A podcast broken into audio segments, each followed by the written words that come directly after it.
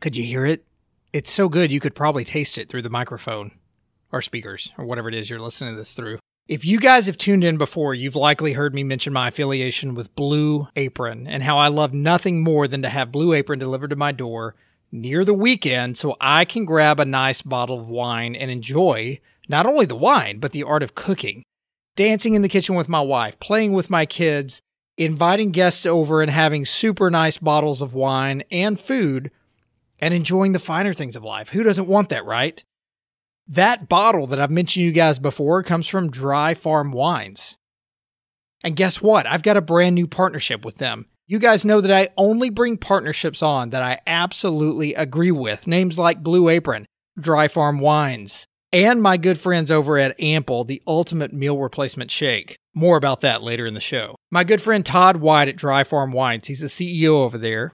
We just did a podcast a couple of weeks ago. We debunked a ton of the myths in the wine industry. And you guys know me. I love the brain and body connection. And frankly, alcohol just typically doesn't mix in with that.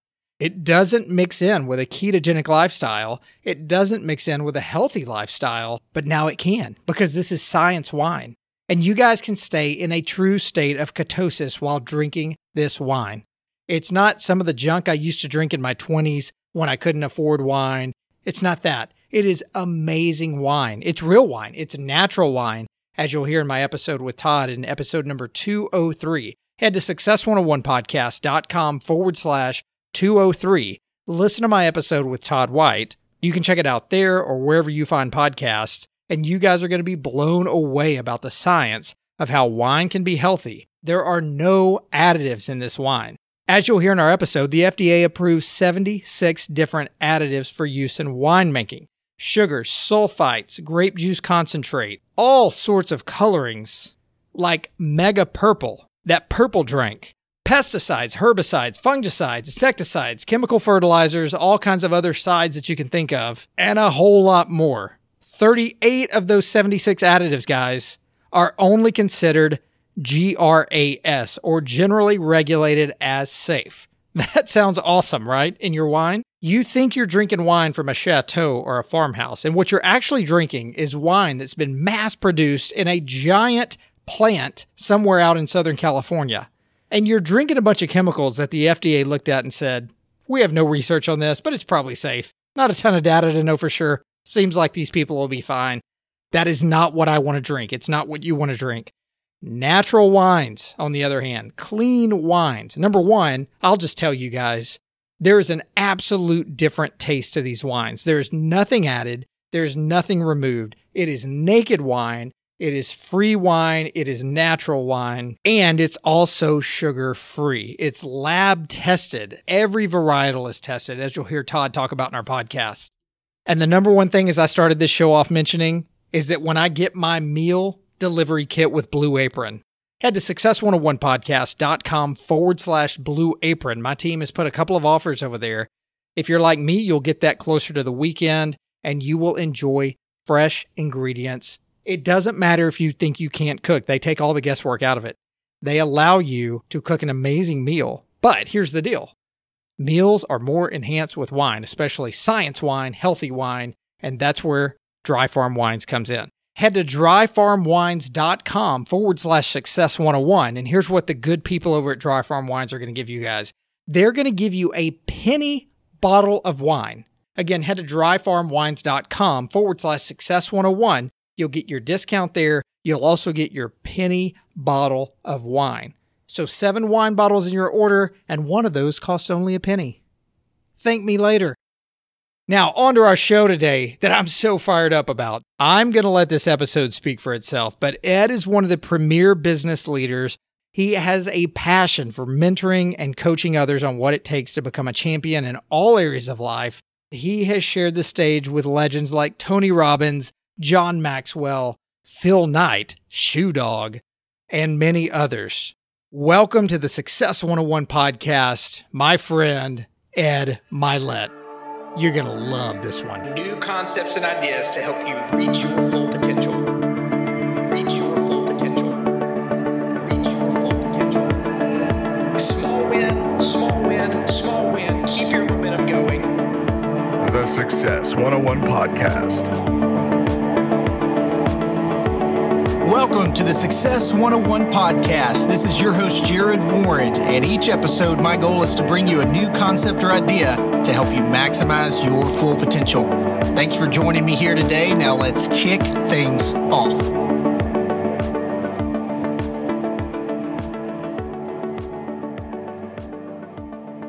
So Laguna Beach is your home, right? You're you're out there in California. Yeah, that's my dream place to live. Growing up, it was always my goal place to eventually live there on the beach. You know, as a kid growing up in that area, and finally, you know, I was able to afford a place there. Thank God. Man, it's a, it's so beautiful. I've got two trips out there in October. I'm so looking forward to it, and uh, just can't wait. And I know just from what I know about you, you wanted to be a professional baseball player. That's really what you were gunning for, like earlier in your life, right? Yeah, all my life I thought that's what I was going to be. Well, that's what everybody told me I was going to be, and I was pretty good. So, you know, like for a lot of people, it was hard because my first dream ended in a way that I didn't expect it to. I really didn't make any other plans. You know, there was no backup plan.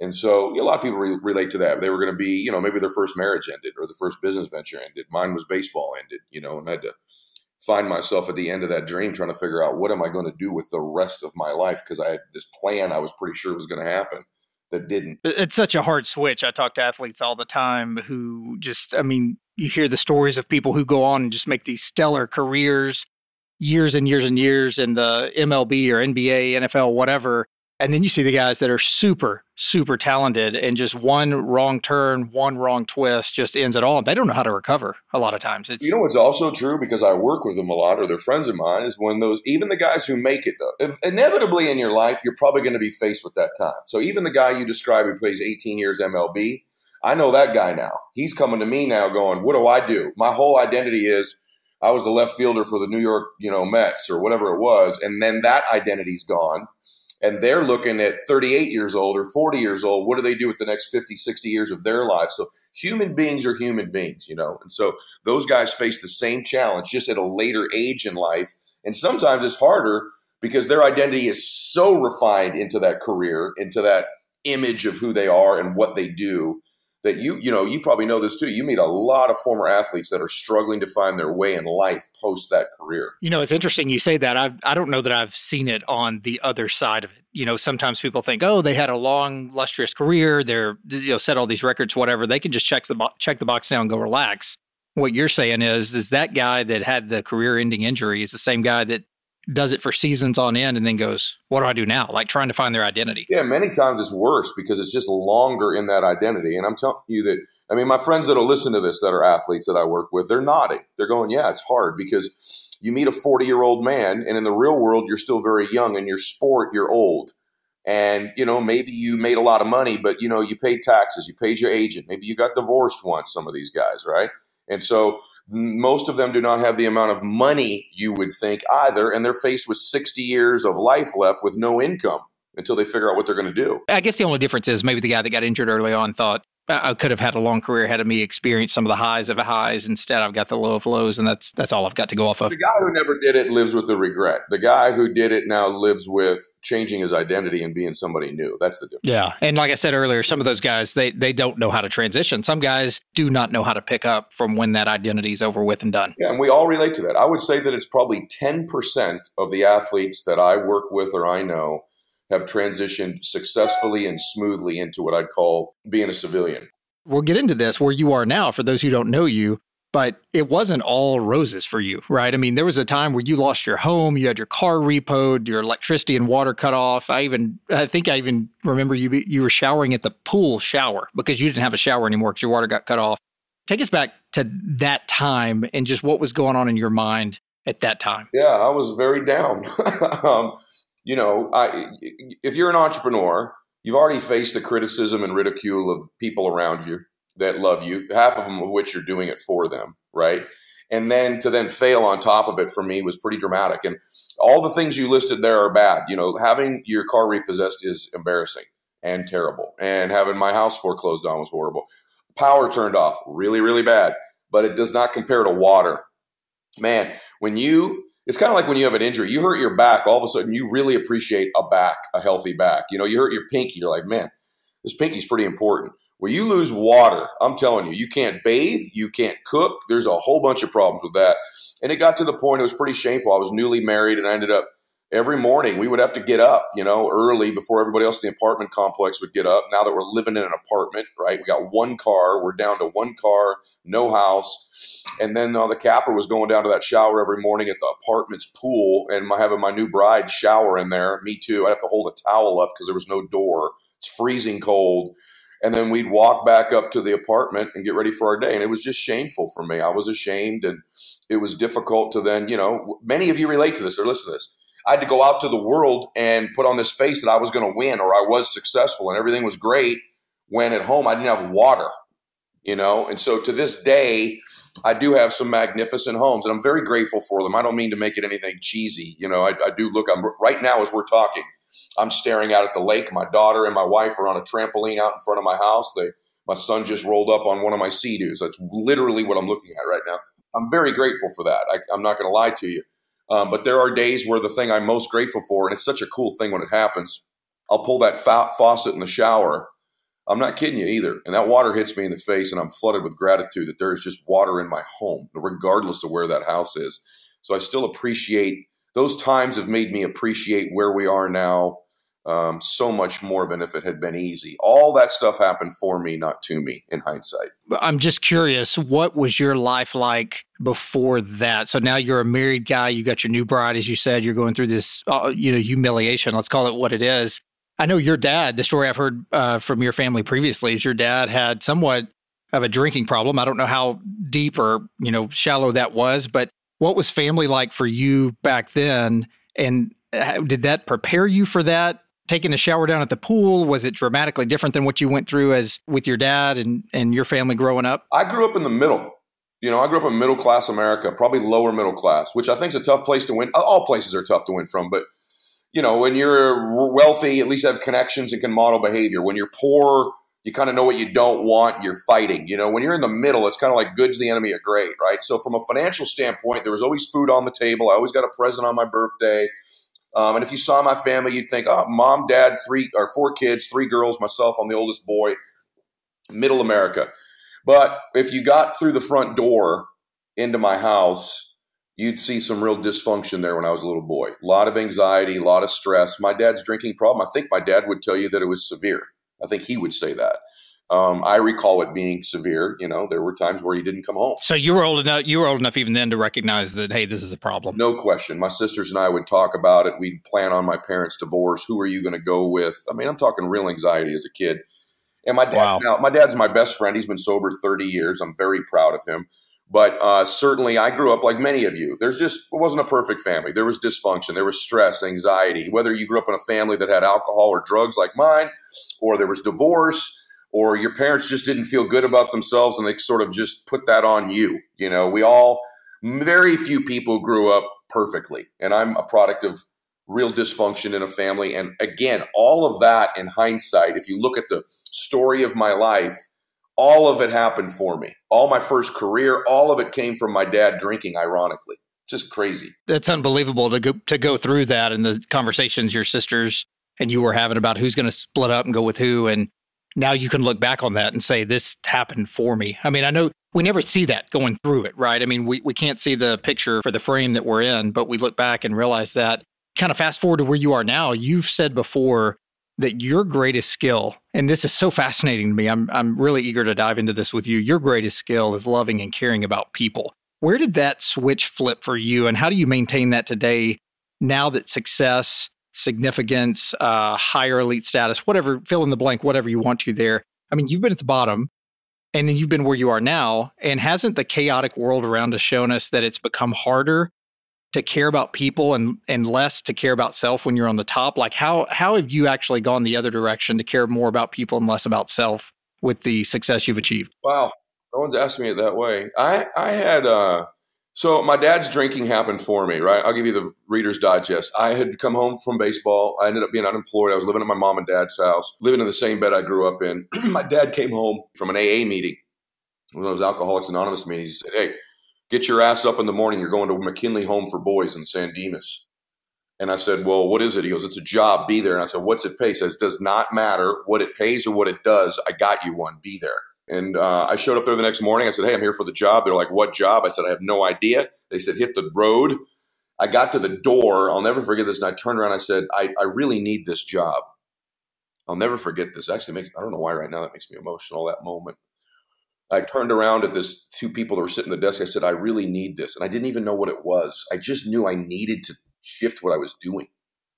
And they said, Well, what is the job? I said, I don't know. They said, We can't help you. They said, Who's hiring you? I said, I don't. I said, Wait a minute. His name's Tim. And they said, Tim who? I said, I don't know. They said, Come back when you know what you're talking about. And as I started to turn the doorknob, no joke, I looked back, I said, Well, I know he's an alcoholic. And they go, Oh, drunk Tim. We know Tim. Yeah. yeah, that Tim. Yeah. Cottage eight. I'm like, Okay. And I show up in Cottage eight. I walk through that door, my life changed. And what happened was through that door, there were eight. My, McKinley is a campus of group homes, hundreds of boys. All of them were removed from their home either because their parents are incarcerated, molested them, or dead. And I walked in, and there's these. I, my cottage was my boys were seven to ten years old. There were nine boys looking back at me, and these boys looked just like little Eddie Mylett in his house when his dad was drinking. Scared, anxiety, fearful, insecure, shy, and they just wanted somebody to love them, man, care about them, believe in them, help them. And just like I did when I was a little boy. So that's why you were able to relate to them at that time. Because I'll, I'll, tell you, a lot of 22 year old guys that are wrapped up in themselves or life or whatever they're doing, even if they're going to get a job. Especially a guy who was an athlete, everything I was always told how great I was, it was an about face. And if you think about it, if my dad doesn't drink, he's not at the AA meeting, he doesn't get me the job. If my dad doesn't drink, I can't connect with these boys on the level that only I could because I came from dysfunction. And so in that moment, I went from an egotistical, driven, competitive, money motivated, significance jerk of a young 22 year old into somebody who was addicted to serving, contributing, helping, and loving people as a young man. And it, not a little bit. I mean, like, I was the guy that was there when they came home from school. I was there Christmas morning. I was there on trick or treat night on Halloween and it changed my young life. And I didn't belong there. I didn't have a psychology degree. I wasn't old enough, but I was there. And I certainly made no money. But that shifted me. And then it was while I was working there that I got introduced to the business that I ended up being successful in. And I was one of the rare people that I've met, and it was only because of circumstance and blessing that I approached business from cause, from love, from help, from contribution, not from significance and money and I and that's what got me to endure when the water was turned off because I loved what I was standing for. I loved my cause. I loved the contribution I was making through my business. Because if business is always just about money, there is going to be seasons where you don't have any, and that's what knocks most people out. But if you're addicted to the cause, addicted to your passion, addicted to where you're going and the difference you can make with your business, nothing can get you taken out of it. And that's the shift that happened for me. I wanted to bring you guys one of my favorite meal replacement drinks called Ample. That's A M P L E. Super quality ingredients from Connor Young and the team over at Ample to get your brain and body going in peak performance every single day. It's soy free, gluten free, non GMO, no artificial sweeteners, no artificial flavors, and they have some of the world's most choice ingredients that you can't just go pick up at your local Whole Foods or Central Market or anywhere else that you shop organically. They've got healthy fats, quality proteins, probiotics and prebiotics, a ton of plant based micronutrients, clean burning carbohydrates that burn with a low glycemic impact. And then a lot of other great ingredients that I would never think to put in a smoothie or a shake dried honey, Himalayan sea salt, monk fruit extract, the list goes on and on. You guys know I'm all about the brain and the body, and Ample goes right along with everything that I believe on how to fuel up as you're getting out the door each day. And for faithful listeners of the Success 101 podcast, you guys are going to get 15% off your order. Just head to success101podcast.com forward slash ample. That's A M P L E. And at checkout, enter Success 101 in the promo code, and you guys are going to snag 15% off of this awesome meal in a bottle. Now back to the show. What is it about family. you've mentioned your family previously and, and earlier in this talk. You mentioned your wife and daughter out on the trampoline, and I've I've heard uh, you're just you're such a family guy. 22 years old, you're going in working with these kids. I'll tell you, I mean, I'm trying to get better at this. I've got three daughters that have softened me up more than you can imagine. Do it. But at 22 years old, I would have been, and I haven't even done what you've done uh, by that age, but at 22 years old, I would have been like, man, okay, I'll spend some time with these kids or whatever, but I got to figure out what I'm going to do, whatever. What is it about family that draws you in and reaches you so deeply? You just got emotional a second ago and you said, Hey, I don't know why this is making me emotional right now. What is it about emotions that draws you in so deeply when so many entrepreneurs today are not present? They're living in the chaotic life. It's all about self and they're leaving their family almost sometimes as an afterthought.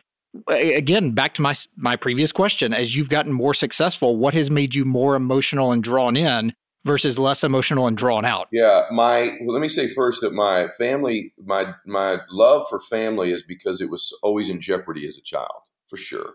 I just didn't know if I was going to have one. I didn't know if we were going to stay together. My dad would leave on these drinking binges and say, "You're the man of the house. Take care of your mom and your sisters." You know, I never really had a childhood because I was supposed to protect our family. So I think part of it was that. And then I I don't want to sound like I'm perfect, brother. All drivers struggle with being present with their family. And I'm no right. I'm not different than that. I have become methodical about it. Candidly, um, my wife is pretty good at reminding me, "Hey, go downstairs and talk to Bella." You know, she's pretty good about it. Um, so I don't want y'all to think that I've got that mastered, but I will tell you that I have developed myself a bunch of habits, rituals, and routines that serve me. Because if you, if I leave myself to my own devices, I told my wife this morning, "Babe, I'm going to be in the cave all day working," and I said, my last one's at six o'clock. I want to do something special with the kids tonight because they're not going to see me all day.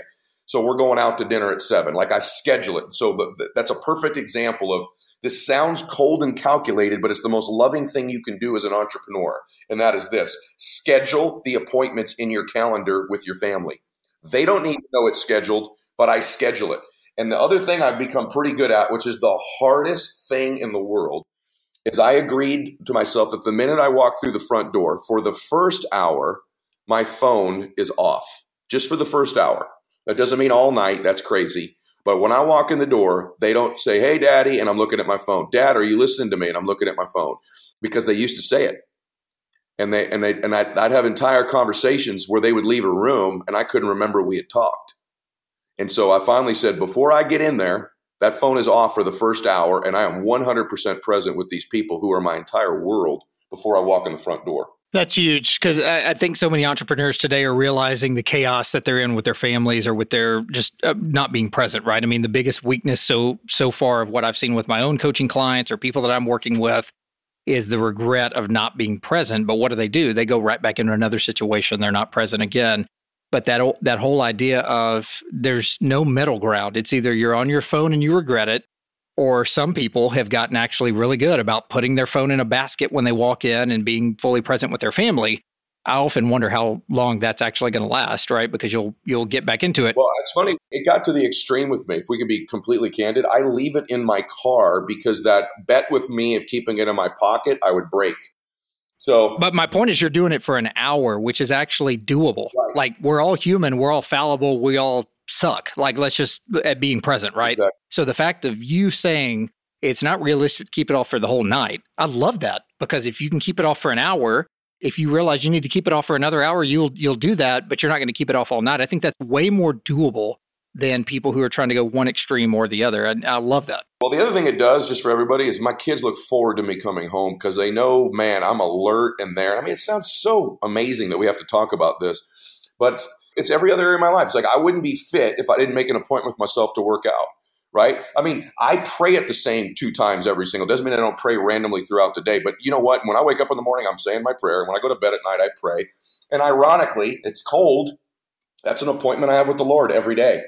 And it just serves me to have these habits. Look, the best people in anything in life, ever in life, have the best habits, rituals, and routines. So if you want to be the best father or the best mother, you have to ask yourself, what are my habits, rituals, and routines with my, not how much I love them, not how much I want to do it, not any of that, not the sacrifice I'm making. That's all BS. What is your habit, ritual, and routine that proves you love your family the most? And for me, if you asked me that 10 years ago, I would be devoid of any decent answer. I mean, just there was not a good answer. But if you had asked me at that time, what's your habits, rituals, and routines in your business life? I go, boom, boom, boom, boom, boom. How about your body? Boom, boom, boom. How about your diet? Yeah, yeah, yeah. How about your faith? Eh, we go Sundays. At least that was something, right? How about right, your family? Uh, you know, I'm with them. So I had to, what are your habits, rituals, and routines as it relates to your family? And that'll tell me how present you are. It'll tell me, it'll frankly tell me what kind of a father or mother you are. Not how much you love them, none of that. What your habits are. So obviously you believe in your habits, rituals, routines, but I've heard you say before it's hard to believe you personally. It's it's hard to believe in you and Ed Mylett yourself. I mean, where does that come from for a guy who has reached the levels you have? As you said, you're not perfect, right? Uh, I think everybody listening to this knows that we're all flawed. But if you believe in habits, rituals, routines to get you to where you are, life's happening for you, not against you, but yet say, man, it's really hard sometimes to believe in myself, even now in 2018. Where does that come from based on a guy who's reached what you have so far? I think a healthy place. I think if you were to ask Tom Brady the same thing about his quarterbacking in a different way, he'd answer you similarly. And that is that I'm uh I'm not even when I meet people, my wife always accuses me, she'll say, Gosh, you you just believe in people too much. I have this really weird habit of when I meet somebody, I can I see them as they could be, not as they are. And so every once in a while that's hurt me, frankly, in business because maybe I believed in people to an extent that wasn't true about them. So the reason that I lack some of my own self confidence sometimes, and I still struggle with it, I've built all these these these techniques, frankly, that help me with my self confidence. Is I'm really not measured against me now. I'm measuring me against the man I was born to be. I measure myself against my ultimate version of me. And everyone in the social media, personal development world uses that ultimate version of me statement. But I live deeply by the conviction that I am chasing down the man I was born to be. And so, measured up against him, who he could be, who he could contribute, his memories, his moments, his achievements, the difference he could make compared to me now, I don't measure up. And so it's not so much that I lack self confidence because I have confidence. Self confidence comes from the habit of keeping promises we make to ourselves. I'm loaded with having kept promises I make to myself. I, would say high self confidence now. What I lack is, I think, um, self. Sometimes I lack self satisfaction, which is I'm never satisfied, and that can be healthy. I think. I think you're supposed to live blissfully dissatisfied. That means being in a state of bliss happiness, yet dissatisfaction. People confuse happiness and satisfaction. I think if I'm happy, then I'm satisfied. They're not correlated to each other at all. Bliss and satisfaction are two totally different things. And the most fulfilled people have learned to be blissful and dissatisfied simultaneously.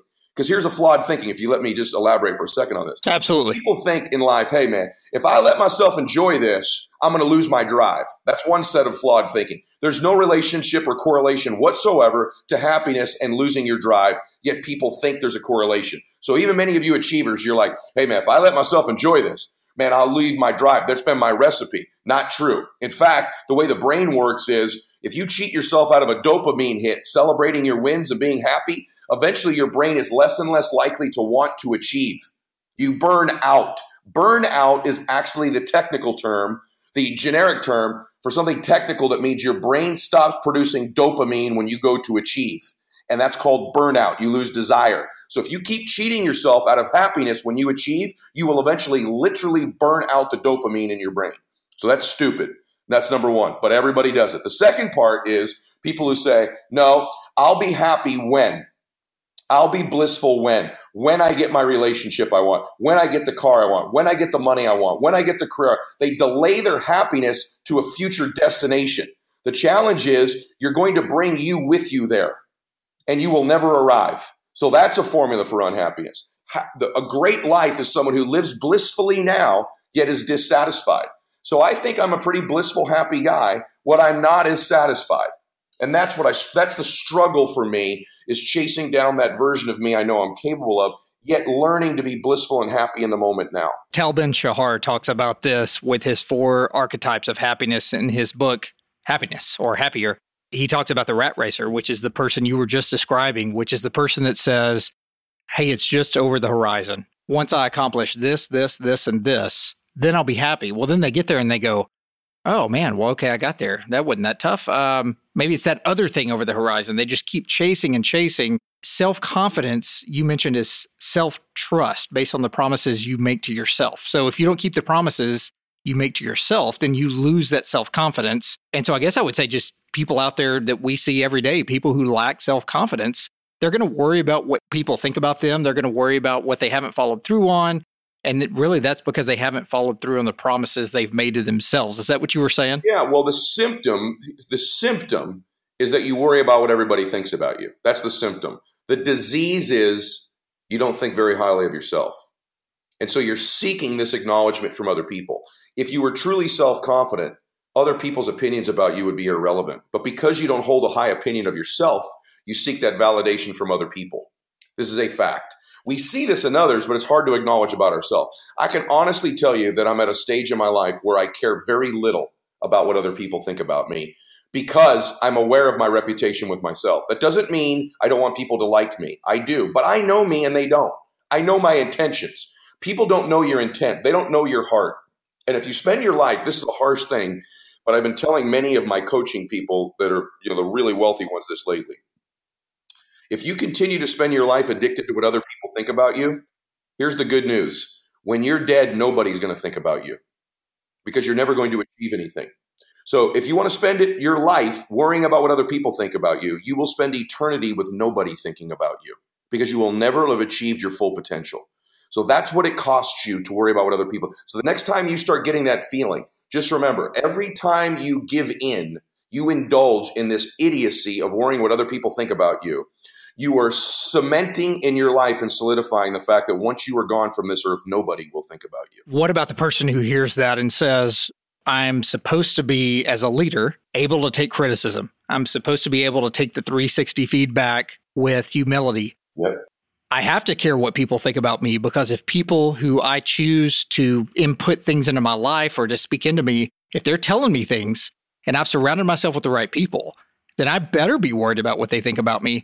I know you're talking about just the general public out there. What about the people who say, what about the people that I really love and trust and I've built huge relationships with? They're telling me what they think about me. There's a difference between somebody's opinion about you and they're they're coaching you on a behavior. Those are completely different things for me. So 100%. I'm like I, I got to be honest with you. In that sense, I seek. I think I think humility. See, I played baseball, so when a coach would say to me, "Hey, you're dropping your left shoulder. Don't do that," I would go, "Oh my gosh, he thinks I can't hit." I'd say, "Thanks, coach. I won't drop my shoulder." Right. So in my business life, I've always sought out this because what overrides everything is me wanting to be that ultimate version of me. If that means don't drop my shoulder or don't work in a certain way or conduct my so I want to get better. I separate someone's criticism about a behavior or technique I use and their assessment of me as a human being. And so, what you're doing when you say that is you're saying, I, am saying someone's assessment of my intent, someone's assessment of my capacity, someone's assessment of who I am as a human being, I am unconcerned with someone's assessment of my behavior and how I can improve myself, 100% I want that feedback. That's a totally different thing. Changing your identity. We've talked about kind of one step of changing your identity, self confidence. I know number two, or the second part of that, is just association of the people who you hang out with and how they force you to heat up or cool down. You've talked about a thermostat before and how our life really should be viewed like a thermostat. Go into that a little bit if you don't mind. Well, our lives are. So I'm writing about this in this book you you, you and I were talking about earlier. I have a book coming out here soon called uh, Ma- hashtag Max Out. It's the strategies that I've shared with all these elite people, you know, at a high level that I want to share with the whole world, so more and more people can perform at their elite, their maxed out level. Um, but I must tell you that I spend a lot of time in this book. It's only 100 pages, but I spend the majority of the time on these topics. And so the first thing I will tell you is that your everyone every, when you're growing up, everyone told you you are who you hang around, and there's some validity to that. But your life, your identity, your identity is basically the ideas, concepts, and thoughts that you hold to be true about yourself, your worth, your value, your belief. And that you will never exceed that in your life. Ever, never, ever. You'll exceed it short term and then you'll cool it back down. So, what I talk about it is that identity, that worth, those ideas, concepts, beliefs you hold about yourself are like a life thermostat they govern everything. So, right, in fact, this room I'm in right now is too hot, frankly. But let's say the thermostat right now set at 77 degrees, okay? If I open the door outside, it's about 90. No matter what the external conditions are outside that blow through this door of my room or your life, that thermostat kicks in and regulates the room back to 76, 77 degrees, right? It cools it back down. Consequently, had I opened the door and it were freezing outside, external conditions are cold, my internal thermostat will heat things back up to 76 degrees. That's exactly how your life works. 100% for sure, your internal identity will heat. That's why when life's got going really great before, you're making more money than you ever had, relationships, body, something happens. You, it seems coincidental. Car breaks down, a bill happens, someone quits your business, something happens with an account. You have a bad meal, you get injured, whatever it is. It seems coincidental. What happened was your results started to exceed your identity, and you were finding a way to cool your life back down to what you believe you're worth. The reverse is also true. You lost a job, you had a breakup, things were miserable you find yourself back in life to about the same place, don't you, eventually? You heated life back up. So, the critical component of a life is not only just self confidence, but it's this identity that we hold. It changes everything. I'm looking at this lake, I'm on that ocean, whatever, my jet, whatever the heck you want to say materially. And those are just external things that are not all that important. But internally, my thermostat has gone up from a young man of being very low, like in the 30s, to my mid career in my 70s, the 90s, and 100s. And it's heated up over my life. And to this day, I'm trying to fix this thermostat to get it higher and higher and higher because I know it governs everything in my life. The main thing that governs it are, are your closest associations, like for real. So I'm always seeking out new people that I can add to my close group that stretch me in the area I want to be stretched. So in my faith life, I surround myself with good, godly men whose internal thermostat as it comes to their faith and their Christianity, I'm a Christian, is higher than mine. And I can't help but be heated up and more faithful by being around them. In my money life, I've tried to associate with you know, people you know now, Tony Robbins or Sly Stallone, they heat up my money thermostat, my body. Th- I have different groups of people that serve me in these different areas and I am seeking them constantly. And I tell them I am. I'm not afraid to ask for their help. I never have been. That's what's changed my life. So we talked about changing identity. And just to recap for people listening there, self confidence is self trust based on promises you make to yourself. If you right. don't keep those promises, then you will lose self confidence. That's such a, I mean, it's it's simple, but it's not simple, right? To play out in real life. People who lack self confidence, they worry about what people think about themselves. They're the ones who have not followed through on promises made to themselves. And then number two, your changing of identity or believing in yourself is the association of the people you hang around with. And if they force you to heat up or cool down in life, as you're mentioning that thermometer, you've said before that you are always in crisis, which some people might think, oh my gosh, why do I want to be in crisis? The way you mean it, though, is you're chasing the man that you could be or should be, and that each age should be a crisis for you the person you are at 25, you should never have anything to do with that guy when you're 30. And the person you are at 30, you should never have anything to do with that guy when you're 35 if you're truly maturing. I don't think most people that live like I live sound like I sound. I almost sound uncomfortable, don't I? Like I I sound like I'm in a hurry to move on to I don't I don't I I uh so my daughter is the one who is the most candid with me. We were at dinner a while ago. She goes, "Daddy, you're in a midlife crisis." And I said, "What, boo?" Goes, come on, you've grown out a beard, you're on social media. And I said, you know what, Boo? Uh, Daddy is in a midlife crisis. And uh, when I was 22, I was in a crisis to be a different person when I was 23. When I was 30, I was in a crisis to be different when I was 31. And it's an actual crisis. When my son was little, we were at a car wash. He was six. This very nice man was sitting there, and I'd seen him there many times. And he says, Hey, enjoy the six year old son of yours, because when he's seven, that six year old's gone forever. And when he's seven, Enjoy it because the eight year old comes and the seven year old's gone forever. And every parent listen this can relate. It's totally true. And I didn't mean to be rude, but I said back to him, I said, Sir, when did that stop for you? And he just stared at me.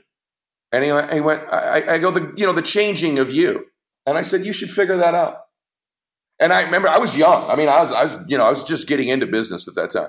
And it occurred to me, I ain't ever being that guy. Benjamin Franklin said, "We most men die at 25. We just don't bury them until they're 75." Some age yeah. out there, maybe it's 19, 20, 24, 25.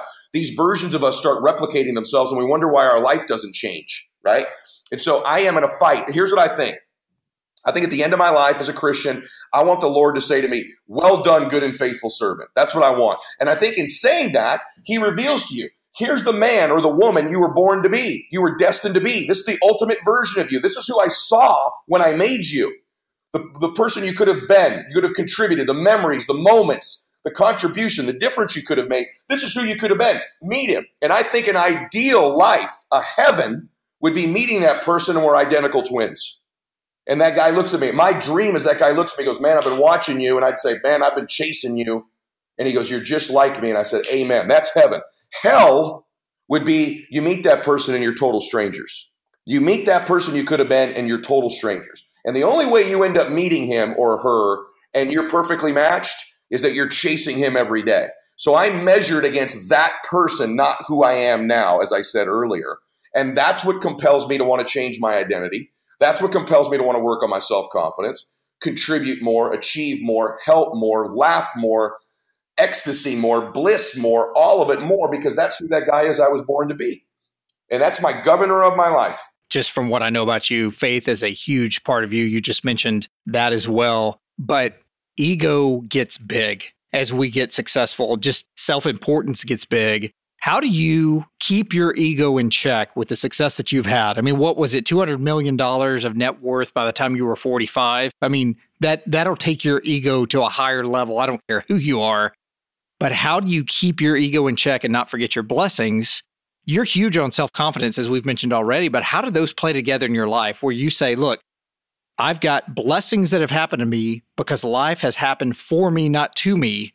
But yet I've also got self confidence. I think people really struggle with that, where they're like, okay, I'm a person of faith, or, or maybe even they're not. But if you're a person of faith, especially like you and I are, how does life happen to me? Everything is blessings. The good Lord has provided this. The good Creator has provided all of this for me. I'm just a bystander in my life. But by the way, I've got to have some self confidence as well, or all this is not going to come together. How do you tie all of that together? Well, that's so great. I'm going to give you the best. It's the best question I've ever been asked. By the way, you ask incredible questions, and it's a struggle for me. It's a struggle for everybody who's an achiever. Is the honest answer. Now, I'm going to tell you something that may sound controversial, but I think breaking promises to myself is a sin. I think it's a lie I've told myself. I think self confidence is directly connected to my faith because it's a promise that I've kept to myself. And so um, I'm a big believer that I love the parable of the sower. Yeah. It's one of my favorite parables. And what I love about it is because it requires both of you, right? In other words, my job is to plant the seeds in life faithfully, make the phone calls, see the people, do the podcast, whatever your business is, right? And I have to have faith that, yeah, I know in life the wind's going to get some of it, the weather, the birds are going to pick some of the seeds, right? But I believe faithfully that there's a harvest if I keep planting seeds in my life. And so that's why there's a part of it that's a mine, that's mine. Faith without works is dead. And the overriding part of it is the Lord's been really good to me because my ego does get me sometimes. I'm a man, right?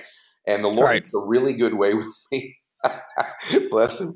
The Lord has a great way with, with humbling me in major ways. So every time my ego starts creeping in, and it can from time to time, he has a wonderful way of announcing with authority that it isn't me. So there's humbling experiences come along. I also have a wife who could care less about anything material or anything achievement related. Zero. And I'm talking zero. And so she's pretty good at reminding me where these things come from as well. And that's also why I said earlier part of my identity group are men of faith because I want them to be reminding me. I know left to my own devices, I'm a man. I'll sin. I'll make a diff. I'll I'll make mistakes. My ego will get the better of me. And so I'm conscious of it though, because at this stage of my life, it is the thing I need to be almost most careful of. Most mistakes I would make at this point in my life would be ego related. They're stepping out, doing the wrong things in business or in my own personal conduct or taking credit for things that aren't mine.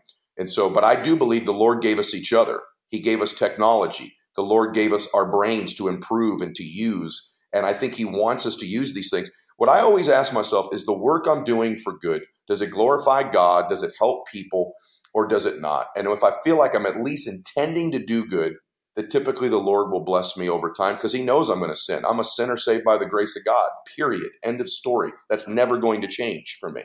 And so it's something that's there all the time. It's one of the great battles of being alive and being a human. But the alternative is to do what too many churches teach, which is poverty preaching, which is that no achievement matters, no difference you make matters. Let's all lay around and hold hands and think good thoughts. That's not what you were put here to do. You were put here to make a difference. Your life matters, it has purpose to it. You're supposed to make a difference in the world. You're supposed to glorify God. You're supposed to make a difference for your family. I happen to believe that God would love his children to get good educations, to live in safe neighborhoods, to become educated, to be lights in the world. And so I try to spread that message as much as I can. Sometimes it's controversial, but I stand by those things and I believe in them strongly. All the way back, everything we talked about, where you're taking showers with your new bride at the pool and you're having kids, and now they've become so much part of your life and they're challenging you on certain things. There are different chapters of our life that are for us, as you've mentioned, not happening to us, right? And and we may be only in that for a season, and we may be out of that and into something else that we're really passionate about. But for Ed Mylett right now, with everything you've got going on, all the stuff that's happening to you, what would you say is your highest focus right now? What are you racing toward every day when your eyes pop open each morning? Wow, best question. Um, I spent the first 45 years of my life, I'm 47. I spent the first 45 years of my life trying to build my own family's life, our, our dream. And I want to spend the second half of my life helping other people build theirs. And I feel like my experiences, some of the blessings and giftedness that I've been given, and my experiences have prepared me to help people do that. And I'm on fire about it. I, you know, I'm not called to ministry, but yet my business life and my work of helping people find the best version of themselves. Because let me just, now that we're talking faith, if I could say this to you. Absolutely. The best version of you is the one that moves towards closer to Christ. That's the best version of you. And so but people see churches coming a mile away. If they wanted that church, they'd walk into it. And so I'm a unique vessel that I have the stuff they think they want mansions, jets, right? And I'm able to say, you can have all these things, but here's what really matters. What really matters is your identity. What really matters is your faith. What really matters is do you keep the promises you make to yourself and other people, right? What really matters is your family. And so I'm in a unique position. So my vision for it, to be specific, because I'm a very specific guy, by the time I'm 60 years old, I want my content, my message to have reached 100 million people. That's what I want. And so, and I believe that'll happen. I, am not so sure that won't happen before I'm 55 years old because we're racing, we're way ahead of schedule. And then I want to be able to, I'm hoping, create a whole bunch of leaders out there who make the world a better place by spitting some of the same knowledge and truth that I do in their various different ways. And if I do that, that's great. People ask me, what do you want your legacy to be? I don't, my legacy is my children. I don't need to be remembered or anything like that. But I, because I, I'm in the, I'm hopefully the Lord remembers me. that's what matters. And so right. it's not like, eh, you know, other than that, I don't know what else would matter. So I certainly, and I don't, I don't like when a show, like when I come off on a show, like I've got it all figured out. I think one of the things that makes me maybe been a little bit attractive to people through social media, my podcast is I kind of feel like people know, hey, this guy's learned a lot and I can learn from him. But what I like is he's still learning. He still doesn't think he has it all figured out. He still struggles with certain things because I do. I don't have it all figured out. I don't have every answer. Oftentimes when I do Q&A, you know, in front of large groups, people are surprised. Once in a while I go, I don't know. I don't know. There's stuff I don't know, right? If I thought I knew everything, you ought to not listen to anything I said. 100%. So I don't know everything but I'm trying to figure it out. How do you think people in today's world sabotage themselves or leaders, people, and I say leaders, meaning in business, but also at home, people that want to be great fathers, great mothers, and just feel like they don't have enough time, they don't have enough impact, they're constantly making mistakes. How do you think your mind, what you've seen, people sabotage themselves the most? Look, people think I have to be the most motivated person to win, the most motivated mom, the most motivated business person, the most motivated person in the gym. And the motivation is very important in life. Believe me, we're trying to motivate you right now to some extent. But the truth of the matter is, motivation is never your constant companion. But what is your constant companion are your habits, your rituals, and your routines. That's what kicks in when you're stressed, when you're tired, when you have a perfect example would be my dad drinking. Stress would kick in, he'd need to have a drink. That was his that was his ritual. That was his habit. So for you, when stress kicks in, you go into some kind of habit mode and it might be self destructive. It could be fatigue. It could be saying the wrong thing. It could be alcohol. It could be disconnectedness. It could be eating. It could be whatever. And so the caliber of your life is going to be made up by the caliber of your habits, rituals, and routines because motivation is going to let you down. And so I'm a freak. In this book, I talk extensively about what my habits are, like really detailed. Like, what do I do the first five minutes when I get up in the morning? What do I do 10 minutes after I'm awake? What do I do before I go to bed at night? And so I structure my life so that there's a higher probability of winning. And part of that structure has to do with my faith and prayer. You'll hear it when you read the book or see it, supposedly. So, so for me, it's it's all about my habits, rituals, and routines, and my identity. If I think I'm worth it and I have great habits, rituals, and routine, I'm a really powerful force backed by God. I've got to insert right here my cousin Michael. He's the one that turned me on to you. I, what I've learned about you is someone who is, and I hope listeners are really hearing this. This the success that you've had. You kind of fly under the radar. I heard your podcast with my good friend Lewis Howes, who I know very well and he didn't even know you until you guys got connected. And he's like, "Holy cow! I learned about Ed Mylett and just the legacy and all. You know, he was just blown away." Yeah. My cousin Michael mentioned you to me, and I'm like, "Oh, I haven't heard about him. I'll check him out." And I started going checking you out, and I'm like, "How do I not know about this guy?" He asked me. I said, "Michael, is there one thing you want me to ask him?" And he said, "I want to know more about his routine." Morning, evening routine, all of his routines and his diet, because he doesn't talk about that a whole lot in the things that he mentions. But I know he's got to have an awesome routine in order to keep pace that he's going. And so I'd love for you to talk about that. I'm a big believer that if I can control the first 30 minutes of my day and the last 30 minutes of my day, I have a larger chance of controlling the middle. And and so from the minute I wake up, it starts out like something like this. When I wake up and I get up early, I actually talk about sleep in the book as well, how to sleep deeper sooner in your sleep and get the right types of sleep, but restorative sleep. Having said that, I wake up, the first thing I do is I drink a liter of water. It's the very first thing I do in the morning because your body is 70% water. Most of us are chronically dehydrated. We don't know it. I drink a liter of water, first thing I do. Then when I get up, I do my uh, prayer and meditation right away, first thing in the morning. There's a rule. It sounds similar to what I said earlier. I do not look at my phone the first 30 minutes of the day. Period. Hardest thing in life to do, best thing you could ever do for yourself because what's on that phone is a problem. It's a text, it's an email, it's something you got to return, and you begin your day reacting. Do not do that. As if that thing won't be there 30 more minutes from now at, at 5 a.m. I do not look at it. It's not there for the first 30 minutes. So after I do my prayer, et cetera, et cetera, then I go do something cold. And when I say cold, I mean cold. So this is a habit of many elite achievers. That's a secret. But I go jump in the ocean. I go jump in the lake. If you don't have an ocean or lake, which I didn't before either, I run a very cold shower for two minutes or I jump in a cold plunge pool for two minutes. Your life will change if you do this. You will be alert, awake, nervous system kicked in, flight or flight response, and 1000% cellular active immediately. Make sure that you get warm after you do that, or you will constantly be sick. So you go get warm after that. Once I do that, I go through my gratitude routine, my breathing routine, and I review my goals and vision for the day because that's programming something called the reticular activating system that is the driving force of your brain and reveals the filter through you see the world through, which is in my book as well. Hmm. Then, depending on the day, I either eat or work out or work out or eat. And that's what begins the first 30 minutes of every single day for me. And once I'm done with that, I'm on the phone, I'm checking emails, I'm replying to the world. That's my first 30 minutes of my routine every day. Very detailed stuff in the book. And then the end of my day, I won't go through the whole thing, but I will tell you it's reversed. It's warm it's warm. I do something warm, a sauna, a warm shower, a warm bath, warm stretch, warm whatever, but I sleep with the room cold. Optimum sleep temperatures between 60 and 68 degrees when you sleep for deep restorative sleep.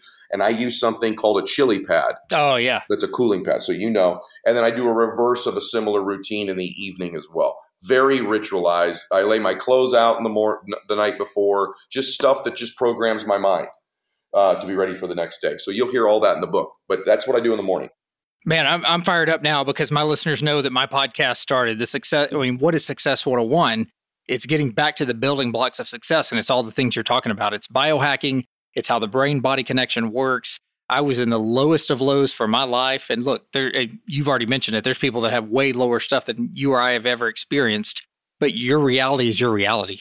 Biohacking, neurology, the brain body connection, all the things that I do in my evening routine and morning routine it's unbelievable. And people hear that and they go, "Oh man, I'm I'm trying to like like minimize and get stress off me, not add more to my plate." But when you're doing it this way, all the things that I'm sure your book, based on what you just said, talks about, when you put those constraints on your life and you really get serious about your routines, that is what gives you the freedom to have an incredible day. I'm so excited. Way, to- I love how you just said that. Uh, you said it better than me. It gives you the freedom. That's exactly what it does. It's people think routines like that somehow take away your freedom. It actually gives you freedom. Very well said.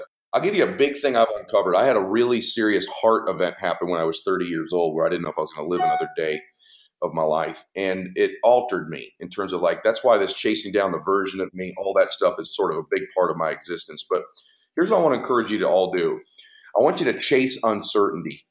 The irony of life is we're always seeking balance, and balance is boredom. A great life is one with tons of uncertainty. The happiest times of your life, ironically, or the best memories or the most growth, one of those things, all came through the most uncertain times. The caliber of your life is how much uncertainty can you deal with at any given time. Like those butterflies. When you were a child, you chased uncertainty. How's this work? Let's do that. Jump off this, right? And as we get older, we try to chase certain things in our life. But if you think about it in your life, most of the great memories of your life were preceded by those butterflies in your stomach. I mean, if you think about your wedding day or the birth of your children or a high school football game or a speech you had or some event in your life, most of the things you most remember in your life were preceded by the butterflies. Yet as adults, we try to avoid those butterflies. I honestly can tell you that I, in my life, I try to chase the butterflies because I know I'm about to make a memory. Those butterflies, that uncertain thing, is a memory maker. Like literally, the Lord gave you them to say, Here comes a memory you're going to have forever. And so, what's wrong with your life if you're not happy right now is probably you don't have very many butterflies. You don't have a whole, you don't have enough uncertainty that you're dealing with. I'm not kidding. You think, no, you don't know. I'm broke. That's that's not the uncertainty I'm talking about. I'm talking about chasing something special in your life. And so I want my legacy to be that I get more people the tools the techniques, the strategies, the inspiration, and the techniques to chase their butterflies and to make those memories. That's honestly what I want to do with the next 60 years of my life. And let me tell you something, Jared. I can tell you from experience, you're a good man. I like you. We're going to do some more stuff together. I, I, like you a great deal. Thanks so much, buddy. I can't wait to get out there to Laguna and hopefully uh, get a chance to see you Talk to us about your new book. We've mentioned it already. What is the name of it going to be, and when is it going to be out for people? It's called hashtag Max Out Your Life, and it's strategies for elite performers. And it will be out somewhere around August 15th, is my anticipation. And like all of my content, I'll probably get it to you for free. You'll probably have to just ship it to yourself. I don't need to make any money on this space or anything like that. But I really fundamentally do believe that there's things in that book you will, there will be things in the book you have heard before if you're an addict to personal development but there will be some things in there you have not that will help you and inspire you. And um, I'm very proud of it. And in fact, um, it exceeded my expectations. It came out. I'm not a great writer, you'll see that, but I think the information will stand on its own. So I'm excited about it. Where can we steer more traffic your way and point more people to you just outside of the book? You could Google me, Ed Mylett, M Y L E T T, but I'd go to edmylett.com or my Instagram. You'll probably find everything you need in one of those two places. I've got a YouTube, and then my podcast is. Uh, uh, it's number one in the U.S. and it's uh, top five around the world. So you can get my podcast as well. It's very, it's a, a new guest every week, and it's somebody you're probably familiar with. So God bless you, Jared. Thank you, brother. If you guys would like to connect directly with me, please shoot my team an email to info at success101podcast.com. And I'll catch you guys on the next awesome episode. Until then.